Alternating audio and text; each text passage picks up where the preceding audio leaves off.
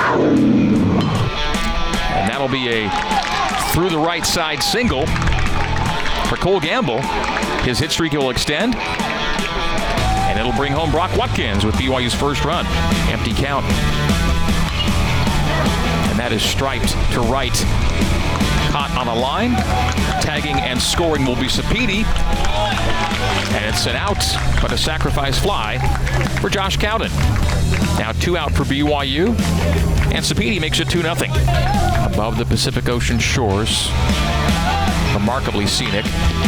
And that is a sharp shot, fair, down the first base line. Deming will score from third. A sizzling shot on the ground down the first base line from Josh Cowden. Rogers holding at third, and B Y U goes ahead by a score of three two from the stretch. Taking off is Cowden, and will steal second. The throw comes, and it comes late, so a stolen base for Josh Cowden. And the Cougs put a score, a runner in scoring position for Ozzie Pratt.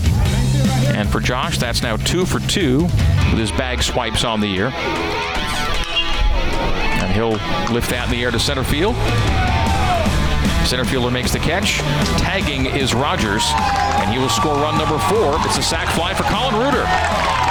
And the Cougs take a four two lead. Now the Winokur gets a barrel to it to center field. Mitch McIntyre will run in, catch it on the fly, and that will do it.